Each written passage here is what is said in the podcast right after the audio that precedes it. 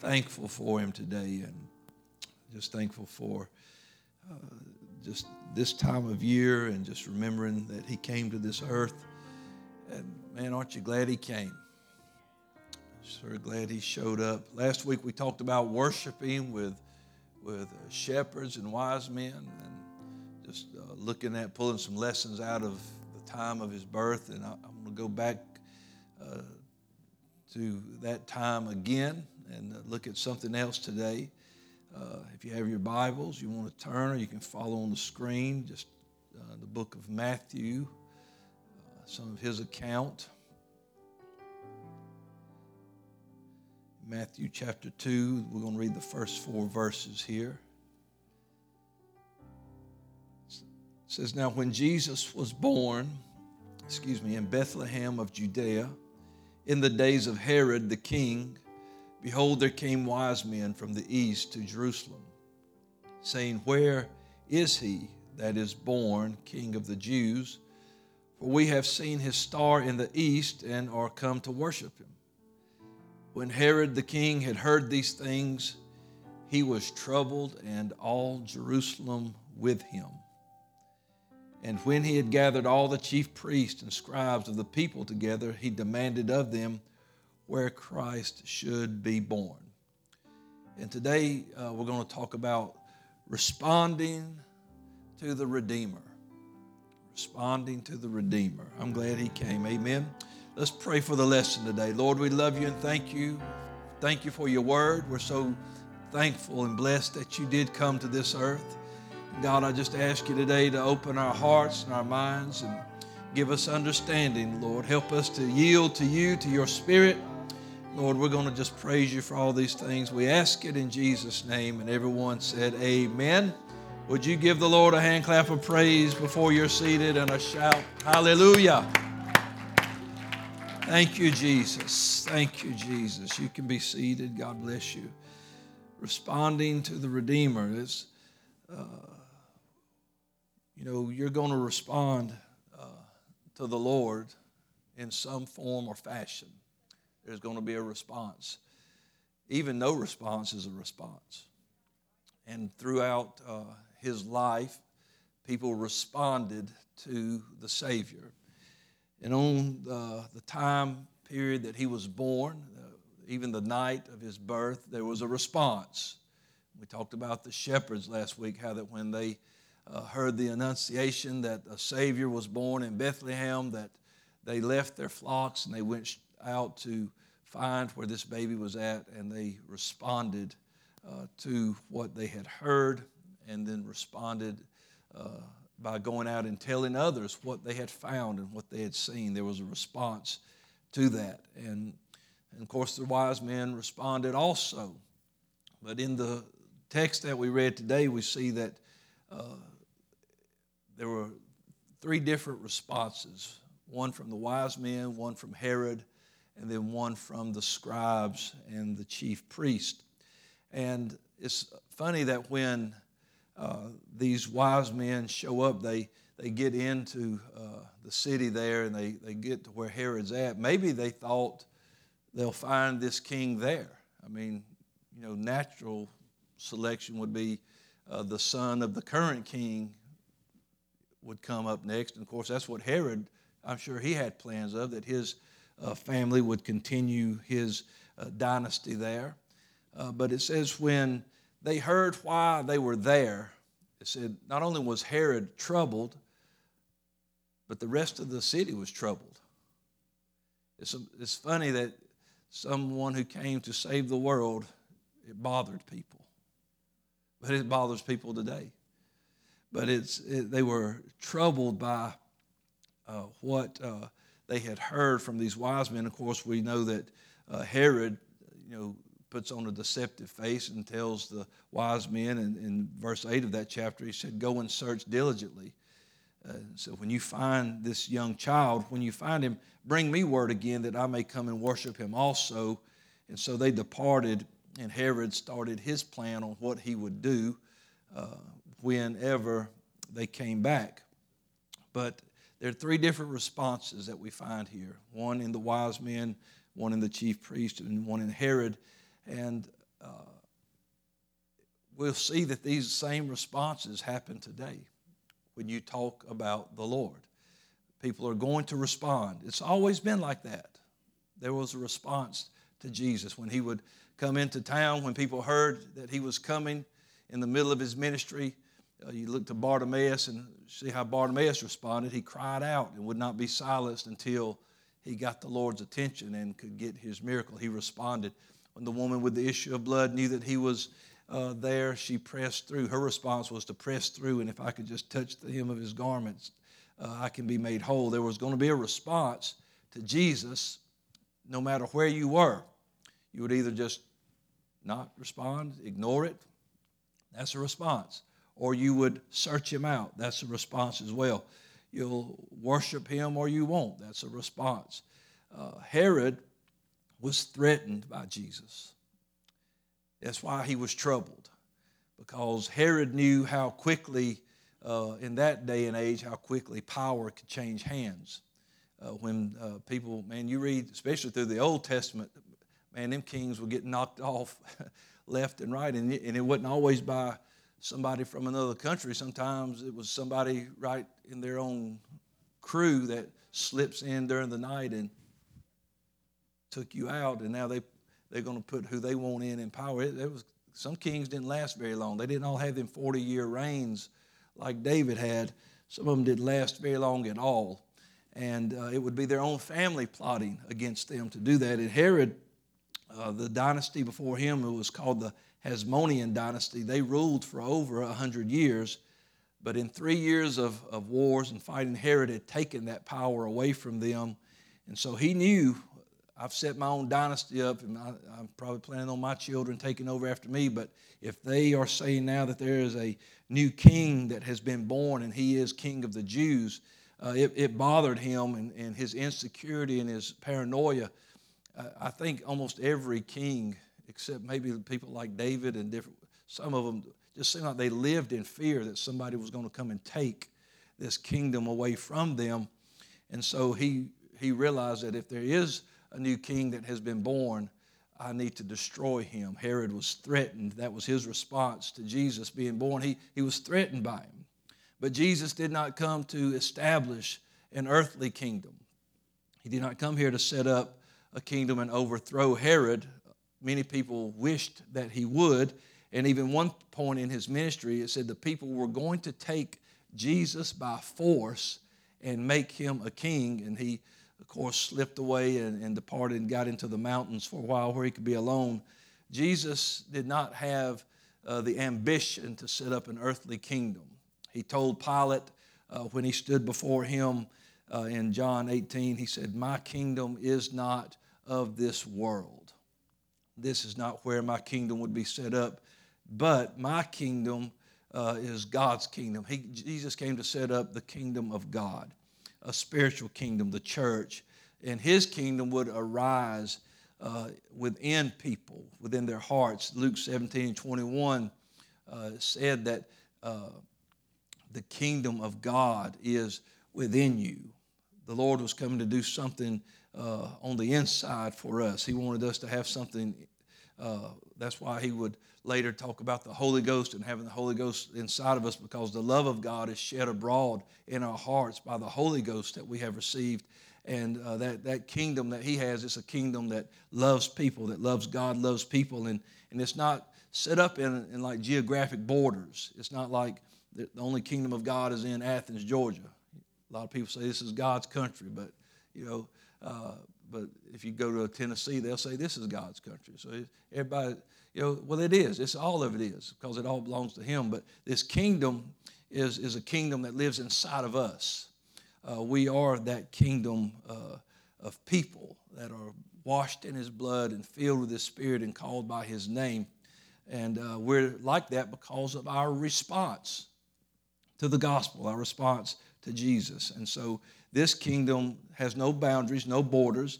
It's a worldwide kingdom of believers from every kindred, tongue, people, and nation. And that's the exact picture you see in the book of Revelation uh, when John saw in chapter 7. It said that uh, John beheld there was a great multitude no man could number. All nations, kindred, people, tongues, they all stood before the throne and before the Lamb. And then uh, they were clothed, so they were clothed in white robes, palms in their hands. But then it says they cried with a loud voice, "Salvation to our God, which sits upon the throne, and unto the Lamb." They were worshiping. They were responding. Even then, even there, this great nation that has responded to Him, because we know that every knee is going to bow, every tongue is going to confess. You're going to make a, have a response to Jesus, whether you realize it or not. But even just like these wise men and these shepherds had come to worship Jesus at his birth, even in that day when things are at the end of, of natural time, uh, he's sitting on his throne, and even there we will respond to the one we see sitting on the throne with worship. Salvation to our God, which sitteth upon the throne. And, and uh, I hope I, have preached this before, but thinking about John seeing that multitude and I, I preached one time, Did John see your face? I don't know how, how clear the vision was, but it was clear enough that he could tell that they were from different nations and different tongues. And so, did he see you? Could, could he see you there? And uh, man, I, I just, I, I, hope he did. I hope I was on the front row waving that palm branch. Salvation to our God. Uh, man, I hope, I hope he did see me there. I got plans to be there. But this, uh, this Herod, this king, this he was so worried and threatened uh, by Jesus that his preconceived ideas of what Jesus was come to do. He made no inquiries into why Jesus was there. He just they told him there was a king born, and immediately he's just threatened. And so this colored the inquiries that he had about Jesus and his response. When he summoned the chief priests and scribes, he did not ask them anything about the kingdom that Jesus was supposed to set up. He didn't spend time trying to establish whether Jesus was truly a threat or not. If he had asked them, and then if the priest had really looked into the Old Testament scripture, they could have told him what kind of kingdom he would set up, what Jesus' purpose on earth would actually be. Herod did not ask the wise men what they knew about Jesus. He did not inquire about the star or what ancient prophecies might have convinced them that a new king of the Jews had just been born. Instead of searching for truth, he simply focused on the need to find Jesus and destroy him.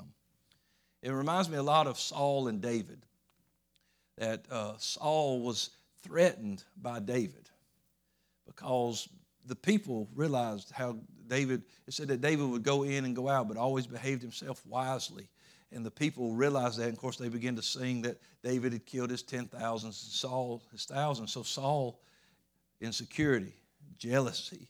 And uh, so he said, What else can he take but my kingdom? And he didn't realize what an asset he had in David. Man, what a, a warrior, a man after God's heart. Man, God's going to bless uh, David and whatever David's doing. Just like uh, Egypt was blessed because of Joseph, uh, man, Saul could have been so blessed to have this man in his court and in his army and, and have him on his side, but instead he was threatened. So his response was to throw javelins at David. His response was to chase David and hunt him down to try to kill him. But he couldn't kill what God had ordained, and neither could Herod kill what God had ordained. Uh, but it just made his life for that short few months a wreck. Herod's fear of Jesus it led him not only to reject Jesus, but then he began to spread deception and then uh, re- result to violence. He started out by deceiving the wise men. Just when you find him, oh, tell him where I'm at, so, or tell me where he's at so I can come and worship him. I, I, he probably just, yeah, I've got a lot of stuff I'd love to bring him and, and honor him and, and tell him all these things. And of course, he was just wanting to find out where he was so he could kill him. He wanted to do away with him and then before the wise men, after they found Jesus, before they came back, they were warned do not go back to Herod. So they left uh, and went to their own country a different way. And uh, so Herod, realizing now that um, he's been mocked of them, they're not coming back, he says, Well, we'll just do a blanket sweep of any kids that are a little two years old or under, we'll kill them. Of course, also Mary and Joseph had been warned you need to get out of here and flee. So they fled into Egypt uh, to escape Herod doing this. But how many young people died because of a negative response to Jesus? How many children that may have been great men or you know of God and great people that were just destroyed because of somebody's negative response to Jesus? Uh, is, but any response is going to have fallout. It's going to it's going to lead to something. So it's uh, terrible what uh, Herod did. It was, it's terrible the way that Herod responded and the violence that he did. That he would just go through and kill all these children. But this world today is full of violence and murder and killing because of people's rejection of the Savior. Just think what, what a wonderful world it would be if everyone just loved the Lord. What if everybody just loved God? No, hey, you know what? We wouldn't need uh, any kind of. Uh, we wouldn't need prisons. You wouldn't need. Uh, I love our law enforcement, but hey, why would you need them if everybody really loved the Lord and served God? There'd be no crime. You know, there'd be nothing uh, except for get, locking you up when you're speeding. Because, uh, you know, I, you know, I, I know, hey, people that love Jesus, they speed. So don't act like you don't. don't act like you don't get over that speed limit. And uh, so pray about it. Make sure the Lord ain't watching you. Sister Ebhart used to say the angels will get out of the car when you when you go over the speed limit. So I don't know. Uh, so, but be careful. I find the older I get, the slower I drive. Uh, that's that, that, that hot rod out there is just for cruising. It don't. I don't you know, you know, spinning out on that. I want them tires to last. But uh, there's uh, this world is full of all kind of st- things because of people's rejection of the Savior. Fear uh, causes people to attack Jesus or people who love Jesus. You ever try to talk to someone about the Lord, but they, just like Herod did, they, they, they ask the wrong questions. It's like they're asking things just to provoke you or to discredit you or make you seem like you're silly. Oh, y'all, y'all them people that can't do nothing. Y'all the people that believe it's, you know, the only thing you, you can ingest is fresh air. And it's, uh, you know, and it's like, uh, you know, they, they, they just begin to mock us immediately because they think that's, it's so sad that that's all they see. That they don't realize how, how much we love the Lord and how much the Lord loves us and how much we would love them to know the Lord and to love the Lord as well. And but people, when they're threatened uh, and they have a fear, um, you know, they'll try to tear it down because, hey, if they don't talk about Jesus and nobody talks about Jesus, then I have no any responsibility with Jesus. But it don't matter if you acknowledge Him or not. You're going to be responsible for it one day. One day, every knee shall bow, and every tongue will confess that He's the Lord and that will be every believer or non believer will have to eventually, there won't be no non believers on that day. So it's true, you know, because people think, well, you know, Jesus is going to come in and, and, and tear my life up. And it, it is true that he wants to be the king and the Lord of your life. That's true. He wants to set up his spiritual kingdom in your heart, but his reign does not rob your life of enjoyment. Paul said this in Romans 14 and 17 about the kingdom of God.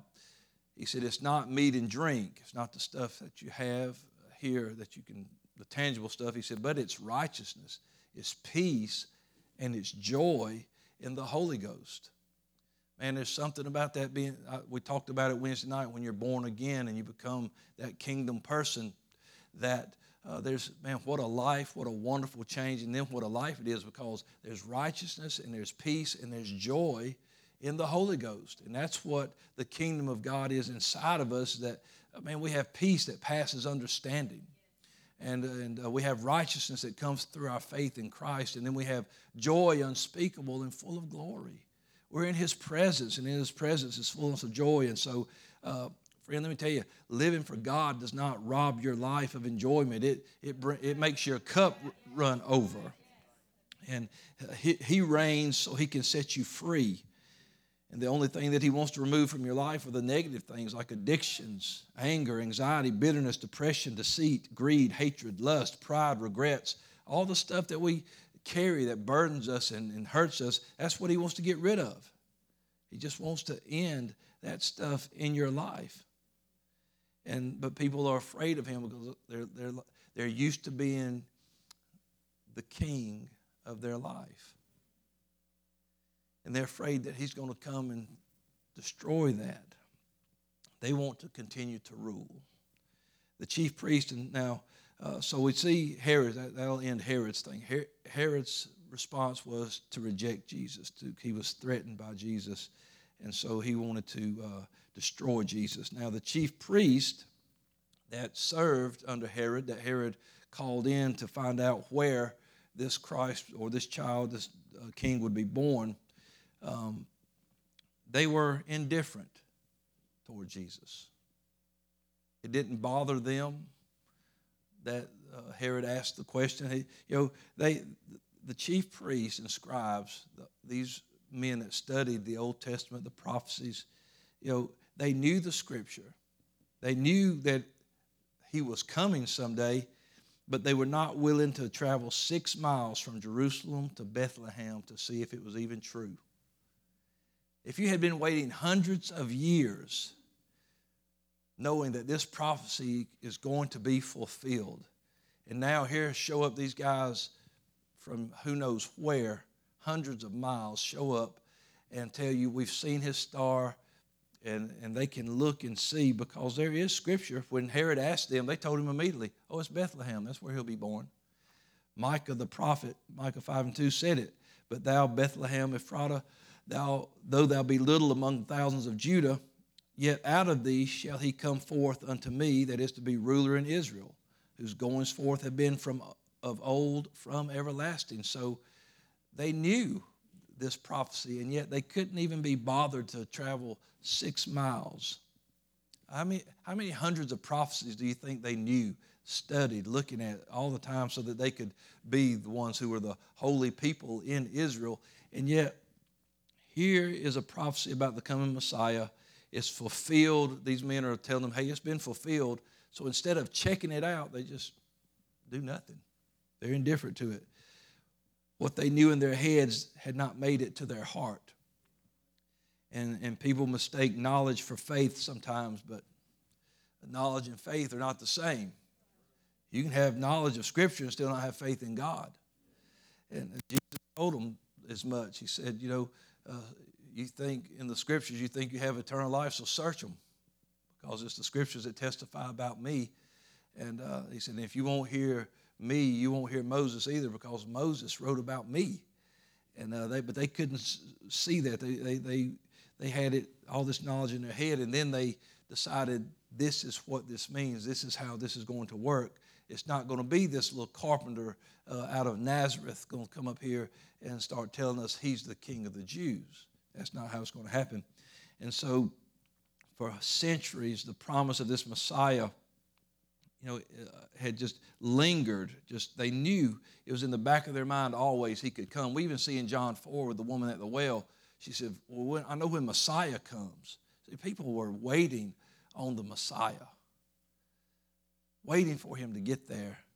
And so for 100 years, they anticipate this day uh, that things would get better because God would come and intervene. Yet when God manifests himself in the flesh and steps into our world, most religious people of the day could not be bothered to spend an hour and a half, two hours to walk from Jerusalem to Bethlehem to see whether this child is the Messiah or not. Just go check it out.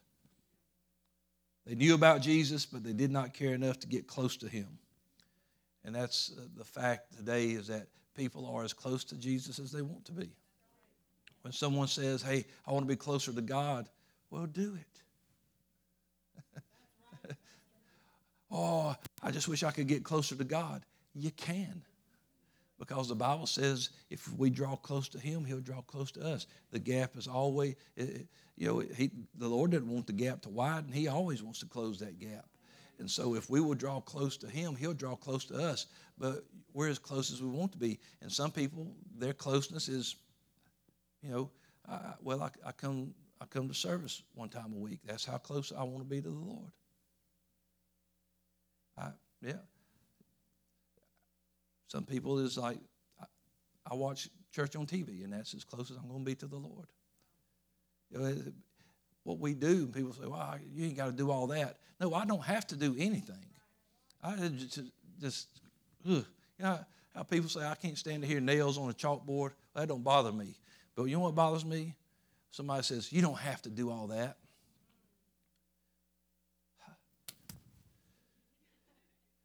You know, I don't have to do anything. What I do is because I'm desiring to be closer to the, I'm not doing it to show nobody up. I'm not doing it to make nobody feel uncomfortable. I do it because I want to be uh, closer to God. I want to. I want my life to be more consecrated to Him. I, I'm, I'm trying. I am constantly trying to see what do I need to lay down, what do I need to separate from, because I want to be closer to God. And that's not to, to put nobody else in a negative light or shame nobody. It's my walk with Him. I want to be closer to God. I do not want to neglect Him. I don't want to miss Him. I don't want to miss a word from Him. The scripture says Jesus came unto His own and they received Him not. He was in the world and the world didn't know Him. I don't want to not know Him. And I sure don't want Him to ever say, I never knew you. Because that, because that day's coming for some people. And I don't ever want to hear him say that. So I don't want to, uh, my response to Jesus to be indifference. I, I don't want it to be, uh, well, if he is a Savior, then save me. Mm, I don't want that. So they ignored Jesus. They ignored him when he was a, a baby, they ignored him when he was a child. But when he grew, they opposed him. They opposed him as a man and then plotted his death. When he grew into a man, stepped onto the public stage, powerful teaching, great miracles, they did not become more open to him or supportive of him. They tried to kill him. Now, if, if I was a wise scribe, you know, chief priest, studied in those scriptures, and I see a man open blinded eyes, then I should know right away that God has come into his people. Because no man ever opened blinded eyes.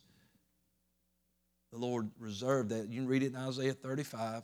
Uh, that he said, That's how you will know when I'm there, when these blinded eyes are open. Man, I, when I remember reading that scripture for the first time, I was like, How could they not see? But indifference will cause you to just or reject if you if it if you're threatened by it if it's threatening your world then i don't care who it is. And it's like that today. If the lord's going to upset my life then i don't want nothing to do with him. And that's the way uh, they were then. If he's here to flip the apple cart if he's here to tear my life up well then you know what? Let's kill him. Let's get rid of him. Let's discredit him. So they, they were always trying to trap him trick him disprove him, discredit him. They, oh, he's working miracles. Uh, he, he's working miracles by the uh, Beelzebub. He, he's, you know, he, he's just uh, doing miracles. He's casting out devils by the power of the devil. I mean, he just, he just anything they could to not make people believe that he was the Messiah. Their opposition hardened their hearts, so they plotted his death. They bribed one of his disciples to betray him, delivered him to the Romans, incited the crowds demanded his blood, stood at the foot of the cross, and mocked him as he suffered and died. And then when the uh, guards from the tomb came and told him, he's gone, they paid him off and said, you don't tell nobody. You tell if you tell them anything, you say his disciples came in the night and took his body. That's what you tell them. If you tell them anything else, we'll kill you. You know, that's it. Yes, that's what you're going to tell them. So, uh, what began as apathy quickly hardened into outright opposition and then opposition turned into uh, it was just as murderous as the as Herod's actions in the killing of all those children. You cannot remain neutral about Jesus. You cannot remain neutral about the Lord. Uh, you're either you're going to either choose to move forward into a relationship with Him, or you will sink back further from Him and then oppose Him. Even on the cross, the two men that were there that He was hanging between them they each had a response to him. when they looked at him suffering and bleeding and dying, one, it said, railed on him. If you really are God, then save, uh, save yourself and save us. Just do what you do. No, uh, I recognize you for who you are. No, I appreciate what you're doing here. If you are God, then you ought to just be doing this stuff because that's who you are. But the other one, his response was first tell the other guy, shut up. We're getting what we deserve. This man's done nothing to deserve this. And then he said, Lord, today remember me as you enter into, uh, when you enter in uh, to your kingdom, when you enter into that. And so the Lord told him, said, uh, today uh, you shall be with me in paradise. And, and uh, boy, I tell you, that's a, a, a good response uh, from the thief, and it was a better response from the Lord. you can't outgive the Lord. You give that kind of response to God, He's going to tell you, here's what I'll give you back. And so, uh, just like the chief priest, uh, many religious people today, they know the right words to say, but they are just too indifferent to follow through with their actions. Uh, the apathy of the religious leaders in his day was astounding, but all too often that's the same apathy that is echoed in our world today. Many people know about Jesus, yet they will not go out of their way to meet him for themselves. In Hebrews 2 and 3, the writer had uh, an insight into that. And he said, How shall we escape if we neglect so great salvation? And it came from the Lord, which at the first began to be spoken by the Lord, and then it was confirmed unto us by them that heard him. So this was in a fairy tale. And uh, he said, the, the writer here for Hebrews, he said, How are we going to get out of this if our response is to just pay no attention to it? You know, when you neglect something, you don't care about it. You just neglect it. You just, you know, it'll take care of itself, it'll work itself out. You ain't got to murder nobody, lie to nobody. Just, just neglect the Savior. Just neglect Him. Just don't pay any attention to Him. Don't seek Him out. Just neglect. How are you going to escape if you neglect that great salvation. You know, people today, they will not even get into their cars to come to church. They will not travel the distance from the pew to the altar. Uh, they talk about living a Christian life, but they will not put his Jesus' teachings uh, into practice. And the great danger of religion is this: is that if it remains purely an intellectual pursuit, uh, instead of a life changing experience, we get in trouble. Because again, knowledge, all the knowledge in the world, doesn't mean it'll change somebody. You can know about Him. The Bible says in Galatians 6 that we, you know, that if we think ourselves, think ourselves to be something when we're nothing, then we deceive ourselves. And so a lot of people have that head knowledge. They can Man, they can list the books of the Bible, they can quote scriptures, they can give you chapter and verse on things like that. But do you have a relationship with Him? Uh, is it all about the intellect? Uh, uh, what we know in our heads must also get into our heart because it says, as a man thinks in his heart, that's what kind of man he will be. Uh, uh, then it must flow out to our actions. We must live, or we end up becoming a hearer and not a doer. And the Bible says if you are a hearer of the word only and not a doer of his word, then again you deceive yourself because you think you're something when actually you're nothing. That's the scripture that says that. Now, the pastor told us we were all a bunch of zeros today. That's not what pastor said.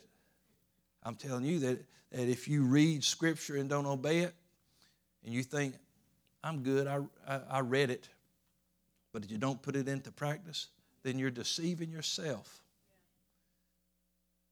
Fooling yourself, thinking that you're something when you're nothing. Again, deceiving yourself. Because, listen, faith, uh, here's the thing about hearing. Because people say, I heard the word. Okay, that's good. Because here's what two things that hearing produces it does produce knowledge, it will produce knowledge, and it produces faith. But the Bible says faith without works is dead. So so faith can end up withering and knowledge can stay. And then we think we have faith because we have knowledge. But faith will end up giving way to knowledge if we don't act. If we don't put our faith into action, we just end up having a knowledge of what to do, yet we never do it. Hello. That's I, I don't I don't want to have that kind of uh, apathy toward the Lord and toward what He's done. I, I don't want to uh, Him say, "Man, I, I, I gave you this and you just hid it in the earth. You didn't do anything with it." And so I don't. Uh, I don't want to be like Herod. I don't want to have the response of rejecting him and being threatened by him and trying to destroy him. I also do not want the uh, response of these chief priests where I'm indifferent toward him. It doesn't matter because I'm going to do my own thing anyway. Uh, I want to have the response of the wise men. The wise men, they were not uh, Hebrew, they were not Jewish, uh, and they were from the east, and they were drawn to him. You know, the chief priest could not be bothered to travel six miles, but these wise men from the east had traveled hundreds of miles to find him. Uh, they could have been robbed, injured. They traveled across harsh landscapes and deserts, thirst, hunger, uh, all kind of things, simply to find Jesus. They saw that star in the sky and they wanted to worship him.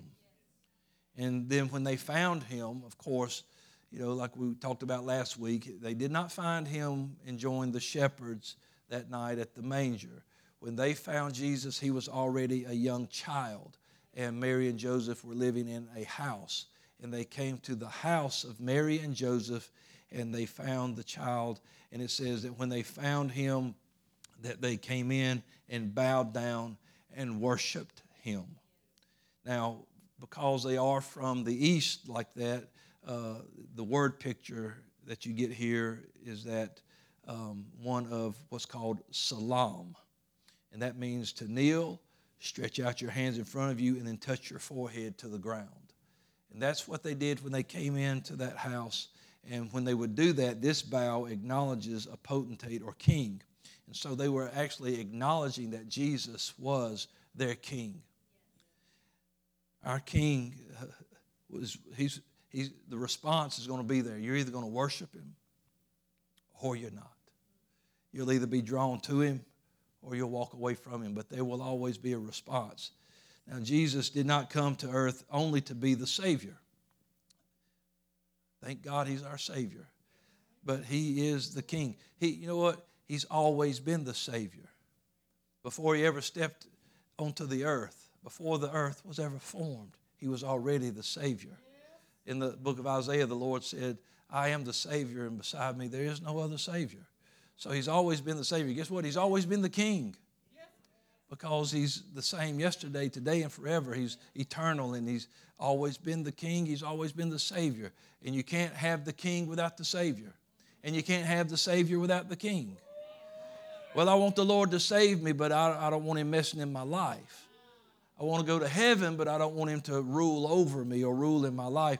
And, and so, uh, you know, you can't have either or. You're going to have both or have none. It's going to be both. So he didn't come just to be the Savior, he came to be the King as well. Uh, as a Savior, Jesus died. He was buried, rose again. In doing this, he broke sin's chains of slavery and ushered us out of bondage into his kingdom. We are born again through his sacrifice we were baptized in his name, filled with the Holy Ghost. We're born of water and spirit. We are born again. We have become kingdom ready. I wish everyone that was here now was here, had been here Wednesday, uh, so you could have heard about that wonderful change that God has made in our life. Uh, that was part of it. You need to get on the podcast and check that out if you wasn't here, and then realize what He can do in your life. But as in any kingdom, there will be a give and take relationship between the sovereign and the subjects. And as our King, Jesus has the right. He has the right to send us as ambassadors back into the kingdom of this world, into the enemy's kingdom, with a message of hope to everyone who is still enslaved. As our King, Jesus has the right to call us up uh, in his army to military service against principalities, powers, against rulers of darkness in this world, and against spiritual wickedness in high places. And then also, as our King, Jesus has the right to establish laws for us to live by within His kingdom. You can't live for God if you don't live by His word. That doesn't. Uh, I, let me say this uh, because people like that, they think they found a loophole. Well, God loves me. Can I tell you, it doesn't matter what you do, even if you blaspheme against Him, against the Holy Ghost, that unforgivable sin, you can do things that are unforgivable, but it doesn't stop Him from loving you. But the scripture tells us that God will not clear the guilty. He didn't say He wouldn't love the guilty, He said He won't clear them. And so God loves us regardless. So don't ever think, well, you know, I don't have to do that because He loves me anyway. He does. But His Word is forever settled in heaven. And as much as He loves, he's, he's done His part on showing us that He loves us. But He said, if you want to prove your love to me, keep my commandments. And so, and uh, He didn't say, pick your 10 or 12 out that you like. Pastor, Pastor salty this morning, ain't he? Whew, I'm just telling you, you, you can't pick, uh, just pick 10 or 12 out you like and, and do what you want. It's a, it, it ain't, this ain't like an insurance. This ain't like uh, open enrollment where you can pick your plan. it's always open enrollment. With him, you can get, you can get into this at any time, but the plan is the plan. and you, you get the plan like it is. Uh, they, no custom. This ain't this ain't Burger King. Have it your way or whatever they used to say. This is this is this is the King of Kings. And it's going to be His way. That's it. Never changes. I got to find where I'm at. I, I, I got to get down here. Y'all y'all ready for me to go? So uh, also, as our King Jesus has promised to protect us, provide for us, listen to our appeals, answer us, deliver judgment and justice on our behalf. He came not only as our Savior to bring us out of the devil's kingdom, but also as our King to offer us an infinitely better alternative kingdom to dwell in. And here's the thing if you acknowledge Him as your Savior and are called out of darkness into His marvelous light, you pulled out of that kingdom of this world but then you don't acknowledge Jesus as king and enter into his kingdom, then where are you? Because nobody can live in no man's land. You can't say, I'll let him save me, but I won't obey him. Save me, but I'm not doing what you say. You can't, you can't do that. Lord, save me. You can't do it. You can't have it either way. He's the Savior and the King. And so you can't just live and set up your own little kingdom somewhere and say, I was saved by the Lord, but I do what I want. It don't work, and it ain't Bible.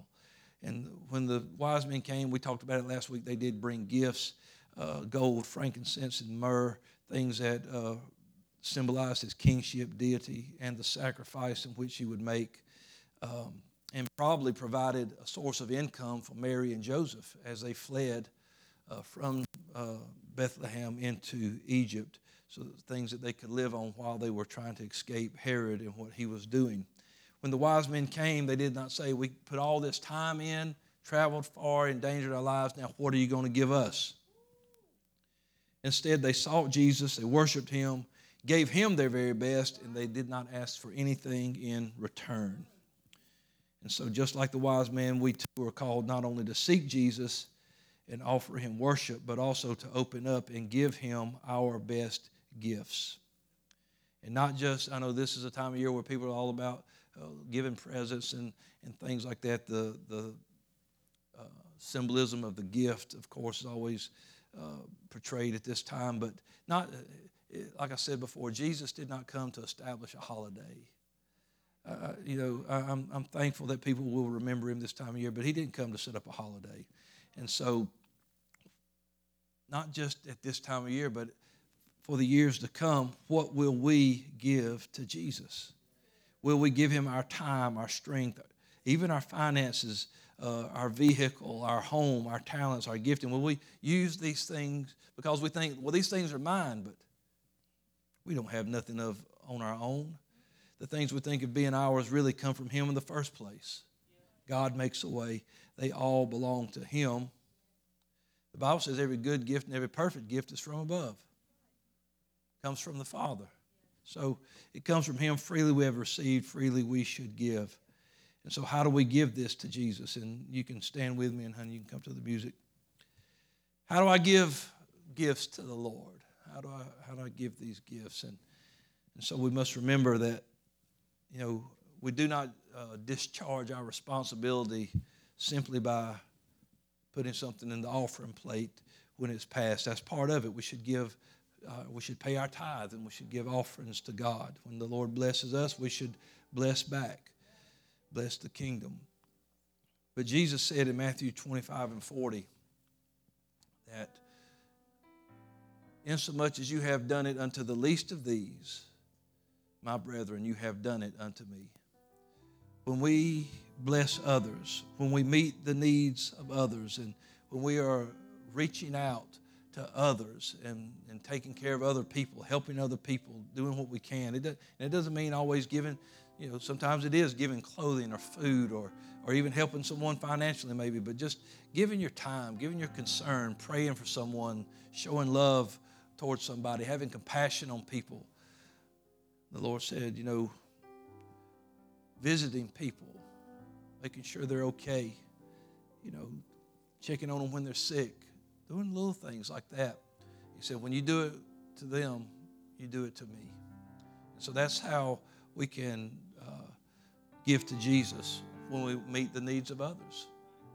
Because you don't have nothing physical that he needs you know, he doesn't live by money. He doesn't, he doesn't have a bank account. He's not, he's not in fear of overdrawing or being overdrawn or not. The world is his and the fullness thereof. He, he has a supply. So, but for us that love him and for us that serve him, we, we bless him when we bless others. And So we need to, to remember that today. That, you know, even he said in his word that that would be the, I've thought about it before, the dividing factor. There were some that he would move off to the left side and some to the right. But those to the left were those who did not do unto others.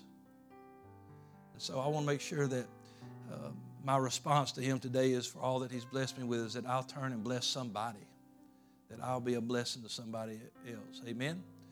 Let's lift our hands this morning and just ask the Lord to help us. Lord, how can I be more like you? What will my response be to you, God? Lord, we love you and praise you today. God, we thank you in this house today. And Lord, we're so grateful that you did come to this earth.